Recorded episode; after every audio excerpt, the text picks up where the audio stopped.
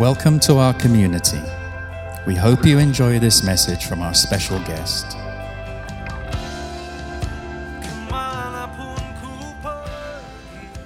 Selamat pagi ICC IFGF Bali. Senang sekali lagi bertemu dengan teman-teman sekalian walaupun masih dalam online. Satu hari nanti kita akan bertemu secara fisik, tapi saya mengerti dan percaya bahwa Tuhan itu begitu baik dalam kehidupan kita. Dalam masa-masa seperti ini kita masih boleh bertemu walaupun secara online, boleh belajar firman Tuhan, boleh merenungkan apa yang Tuhan berikan dalam kehidupan Anda dan saya. Saya percaya di masa-masa seperti ini justru penyertaan Tuhan lebih lebih kelihatan lagi dalam kehidupan Anda dan saya. Kita bisa melihat bagaimana Tuhan berjalan bersama dengan kita sehingga dalam masa-masa ini, dalam masa-masa yang kita katakan sulit, kita bisa melihat kemenangan demi kemenangan yang ada dalam kehidupan Anda dan saya. Sebelum saya mulai firman Tuhan, boleh kita berdoa sekali lagi ya. Yuk kita berdoa. Tuhan sekali lagi terima kasih untuk pagi hari ini kalau kami boleh sekali lagi melakukan ibadah ini secara online Tuhan. Suatu kasih karunia yang kau berikan, anugerahkan dalam kehidupan kami Tuhan. Kebaikanmu berlimpah dalam kehidupan kami Tuhan. Hari ini aku berdoa Tuhan supaya firmanmu bisa berbicara dalam kehidupan setiap daripada kami. Dan merubah kami sesuai dengan firman dan kehendakmu Tuhan. Aku merendahkan hati di hadapanmu Tuhan untuk mengerti bahwa bukan kepandaian seseorang yang berbicara yang bisa merubah kehidupan seseorang. Tapi selalu oleh karena firmanmu dan rohmu yang bekerja dalam kehidupan kami. Menjamah kami, menguatkan kami, dan merubah kami. Terima kasih sekali lagi Tuhan, hari ini kami percaya firman dan rohmu Tuhan ada bersama dengan kami dan siap merubah kehidupan kami di dalam nama Tuhan Yesus kami berdoa. Amin. Amin. Tidak terasa kita sudah melewati atau sudah mendekati akhir tahun. Sudah memasuki bulan November, sebentar lagi Desember dan kita berganti tahun masuk ke tahun 2021. Kemarin dari awal tahun ini kehidupan kita digoncangkan mengalami satu masalah, mengalami pandemi dan gak cuma di Indonesia tapi di seluruh dunia mengalami masalah yang sama.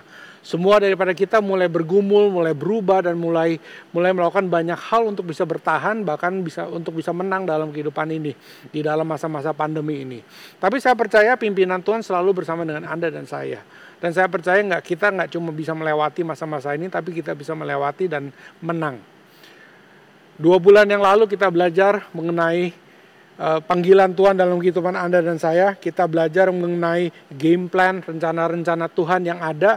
Dan uh, di dua bulan terakhir ini kita akan berbicara mengenai topik stay the course. Tetap pada panggilan kita, tetap pada apa yang Tuhan tentukan dalam kehidupan kita. Anda harus tahu bahwa Tuhan menentukan sesuatu dalam kehidupan Anda dan saya itu tidak didasarkan atau tidak bisa berubah oleh karena ada masalah dalam kehidupan kita. Pandemi itu tidak akan merubah panggilan Tuhan dalam kehidupan Anda dan saya. Pandemi tidak akan bisa merubah kalau memang kita dipanggil untuk menjadi berkat untuk banyak orang. Di mana pun kita berada, sedang terjadi apa pun juga, kita akan menjadi berkat untuk banyak orang. Kalau penyertaan Tuhan ada bersama dengan Anda dan saya, dan Tuhan janjikan, aku akan bersama dengan engkau, I will never leave you nor forsake you, aku tidak akan pernah meninggalkan engkau.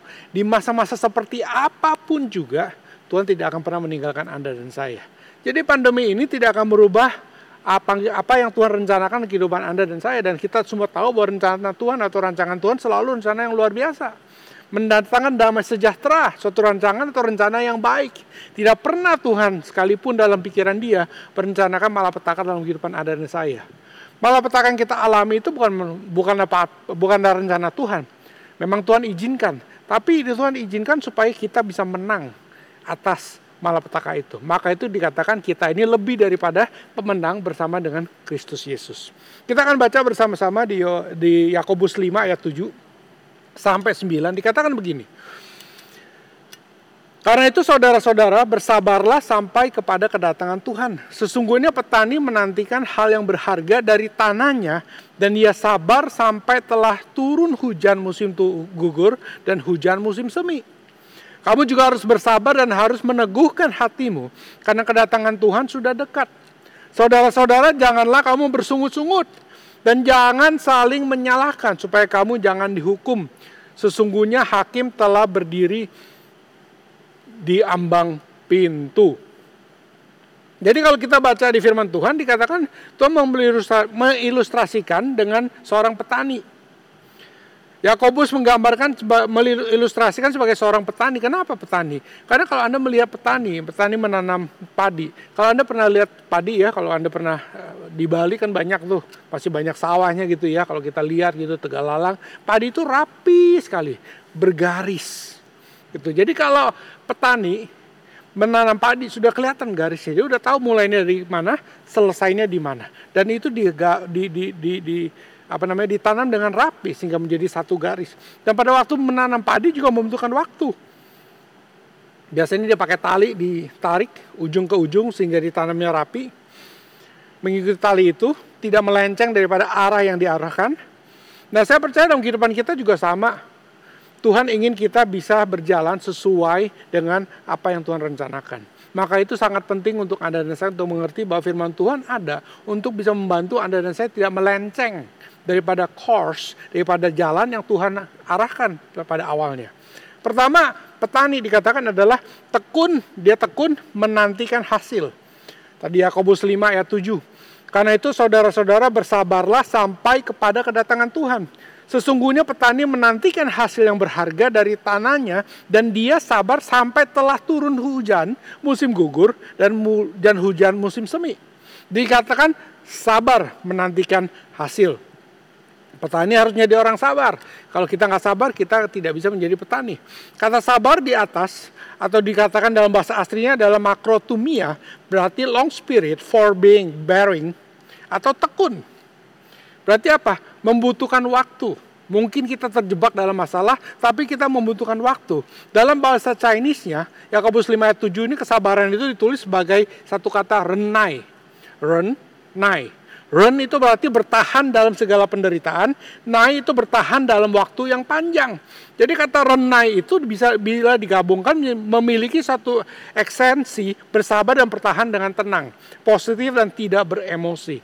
Jadi pada waktu kita bertekun menantikan hasil, saya percaya bahwa kita akan melihat sesuatu hal yang lebih baik. Oke? Okay?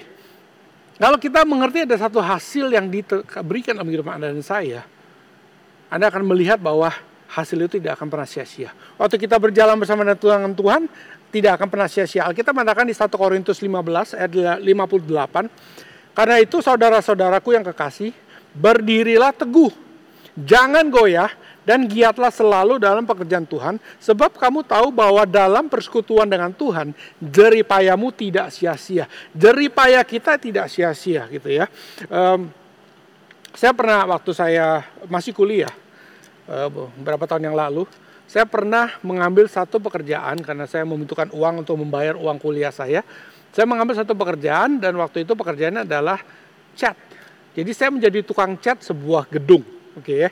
Uh, zaman dulu mungkin kita bicara puluhan tahun yang lalu, bukan belasan bahkan puluhan tahun yang lalu. Kita bicara mengenai hampir 30 tahun yang lalu, 30 tahun yang lalu basically gitu ya. Cat zaman dulu mungkin nggak seperti zaman sekarang. Peralatannya tidak sejang sanggi zaman sekarang. Jadi cat itu masih pakai roller, masih pakai seperti itulah gitu ya, dengan peralatan yang zaman dulu. Nah saya masih ingat pada waktu satu hari uh, saya apply dan akhirnya saya diizinkan mengecat satu gedung dan bayarannya memang lumayan, tapi saya cuma bertahan lima hari gitu. Kenapa? Karena setelah hari kelima bosen saya. Ngeliatin tembok naik turun naik turun naik turun kita mulai bosen. Nah anda bisa bayangkan ya kalau kita diberikan satu gedung dan kita disuruh cat. Cat coba satu gedung ini. Kalau ICC IFGF Bali misalnya gedung ini disuruh cat gitu ya. Mungkin kita akan merasa bahwa waduh gimana ya? Sebentar kita cat ini kita akan bosen kita cat sebentar kita bosan. Coba tapi kalau dikatakan begini, oke, okay, kamu cat gedung ini dengan baik, kalau selesai cat gedung ini dengan baik, gedung ini akan saya berikan pada kamu.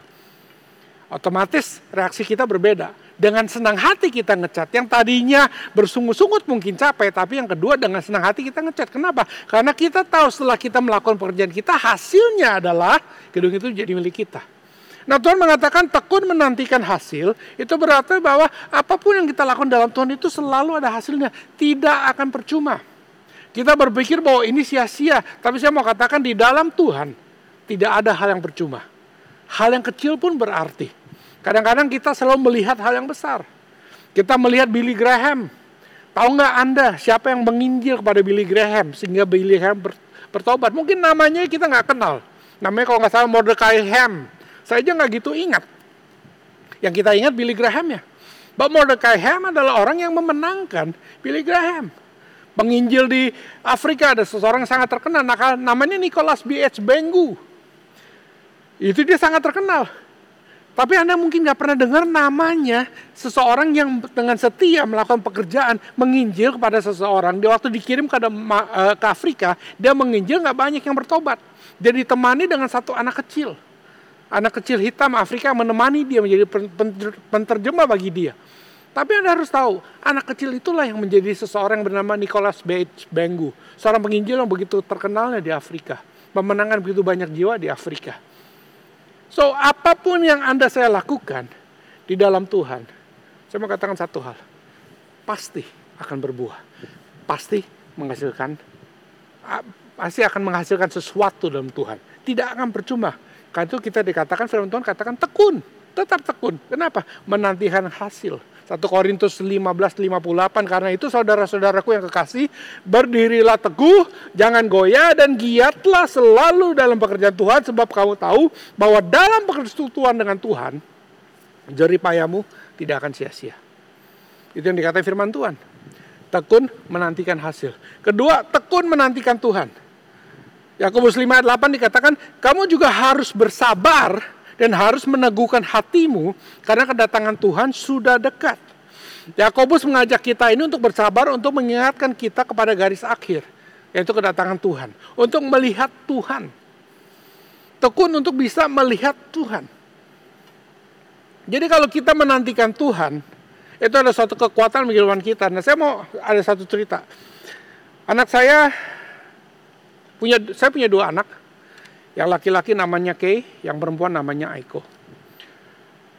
Saya masih ingat satu hari Kay, waktu berumur 3 tahun, di dalam rumah saya, waktu itu saya masih tinggal di Tangerang, dalam rumah saya, di kamar dia itu kurang lebih seperti gini, kamar dia ya, ranjang, jendela, ada teralis, meja.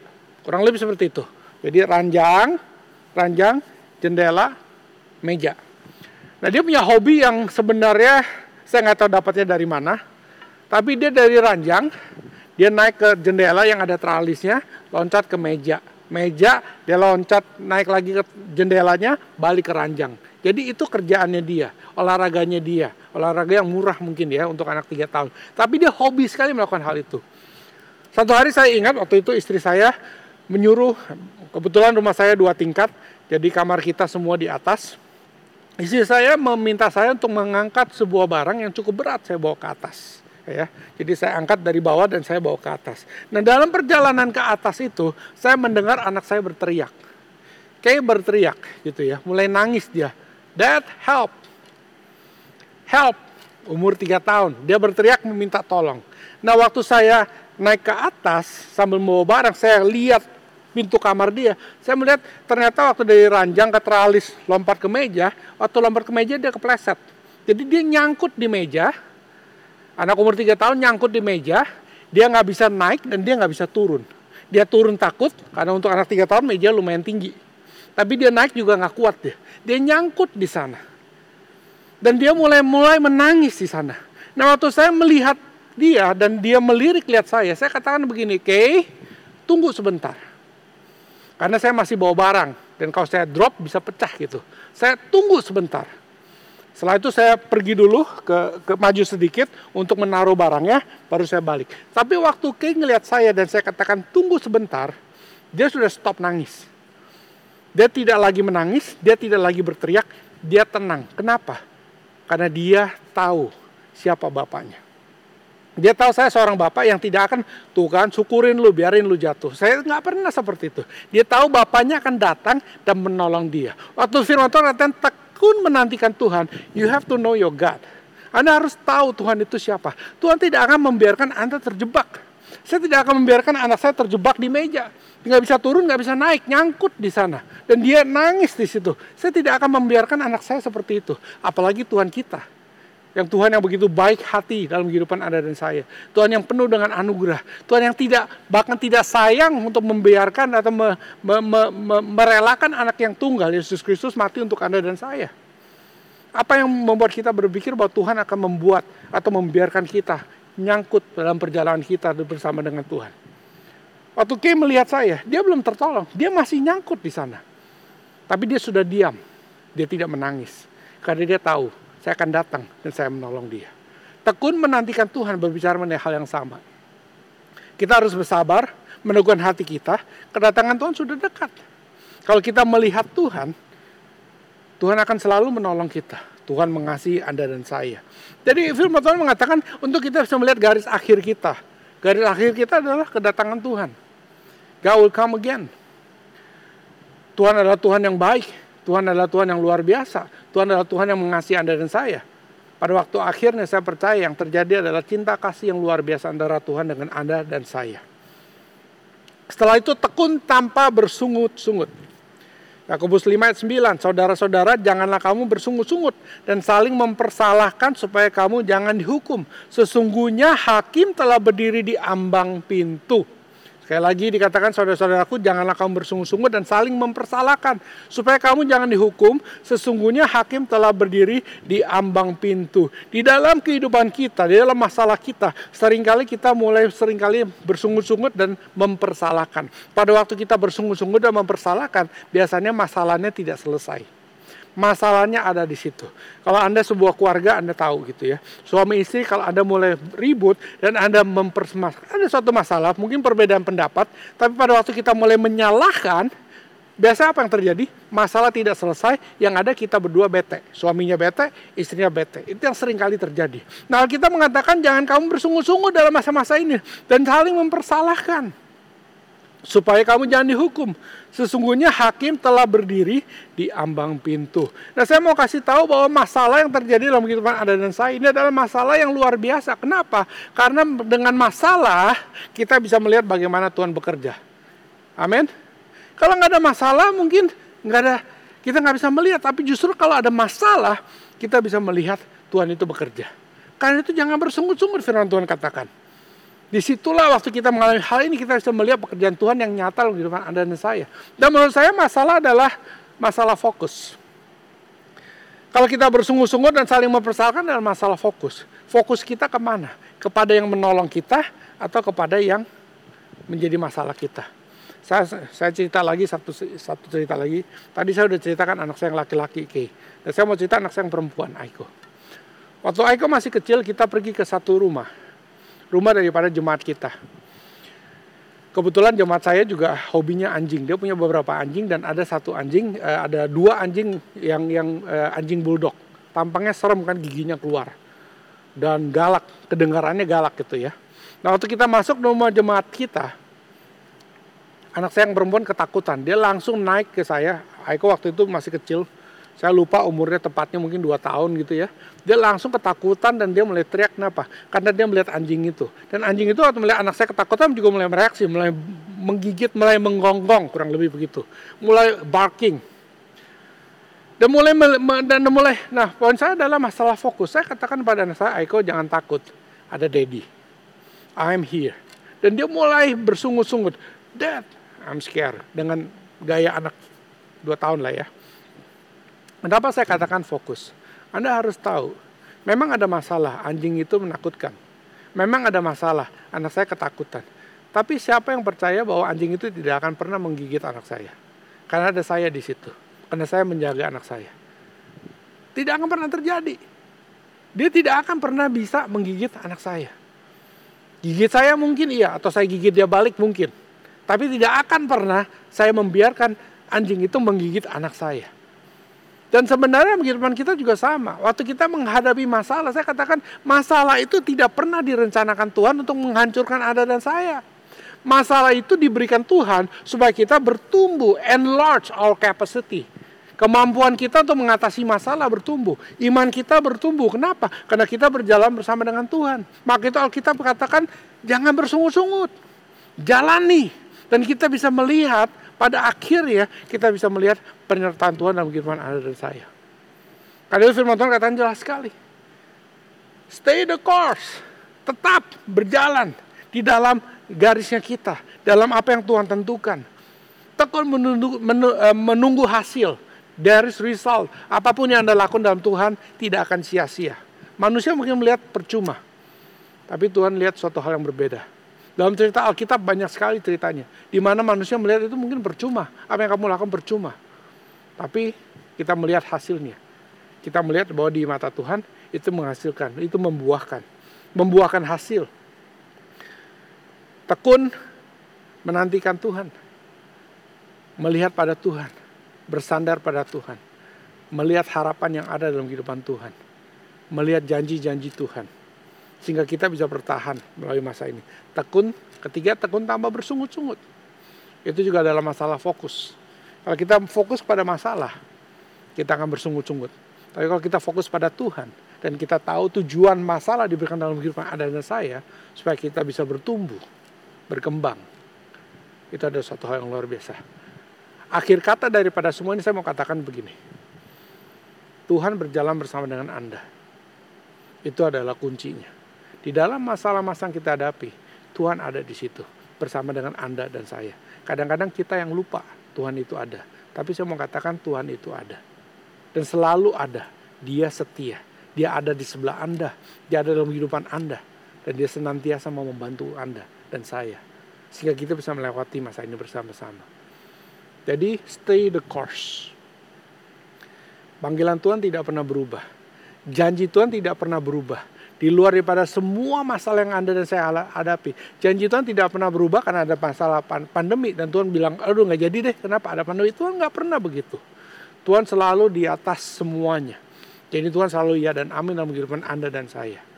Karena itu stay the course. Berjalan bersama-sama. Bersama dengan Tuhan anda akan melihat kemenangan demi kemenangan akan terjadi dalam kehidupan Anda. Mari sekali lagi kita berdoa. Tuhan sekali lagi terima kasih untuk kebaikan-Mu dalam kehidupan kami. Terima kasih hari ini Tuhan kami boleh mendengarkan firman-Mu Tuhan. Di mana kami mau belajar untuk tekun Tuhan. Percaya pada Engkau, bersandar pada Engkau. Dan kami pada waktu kami tekun Tuhan kami akan melihat hasil. Alkitab mengatakan segala jeripaya kami dalam Engkau tidak akan pernah sia-sia. Pasti menghasilkan buah. Dan itu kami percaya Tuhan. Tekun menantikan kau Tuhan. Bapak kami berdoa dan percaya Tuhan. Engkau selalu ada. Ajar kami untuk selalu melihat pada engkau Tuhan. Bukan melihat pada masalah, tapi melihat pada engkau. Sehingga kami bisa melewati hal ini, masa-masa ini dengan baik. Tekun tanpa bersungut-sungut Tuhan. Bapak kami tahu Tuhan Yesus. Kau berjalan bersama dengan kami. Bantu kami Tuhan. Supaya kami tidak komplain all the time tapi kami bisa mengucap syukur. Karena dalam semua ini, kami bisa melihat kebaikanmu Tuhan. Aku berdoa untuk setiap jemaatmu yang saat ini Tuhan membutuhkan kekuatan daripada Engkau. Semua jemaat yang ada, baik Anda yang melihat online, semua dari teman-teman yang melihat online, kalau Anda mengalami masalah, Anda mengalami kelemahan, Anda bergumul banyak hal pada hari ini. Boleh nggak kau angkat tangan aja di hadapan Tuhan? Tuhan melihat isi hatimu. Dan Tuhan ingin menjamahmu saat ini. Tuhan ingin memberikan kekuatan. Tuhan ingin memberikan sukacita. Tuhan ingin memberikan harapan. Kau tidak akan pernah berjalan sendiri. Tapi kau akan berjalan bersama dengan Tuhan.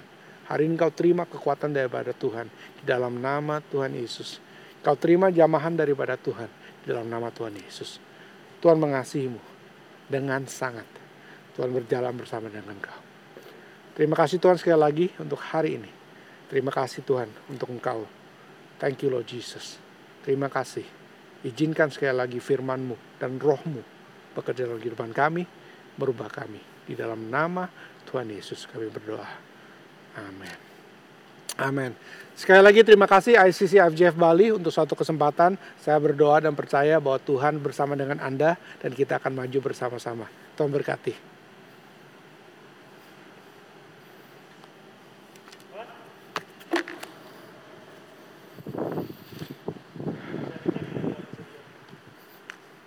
Jangan suruh ngulang ya. Catat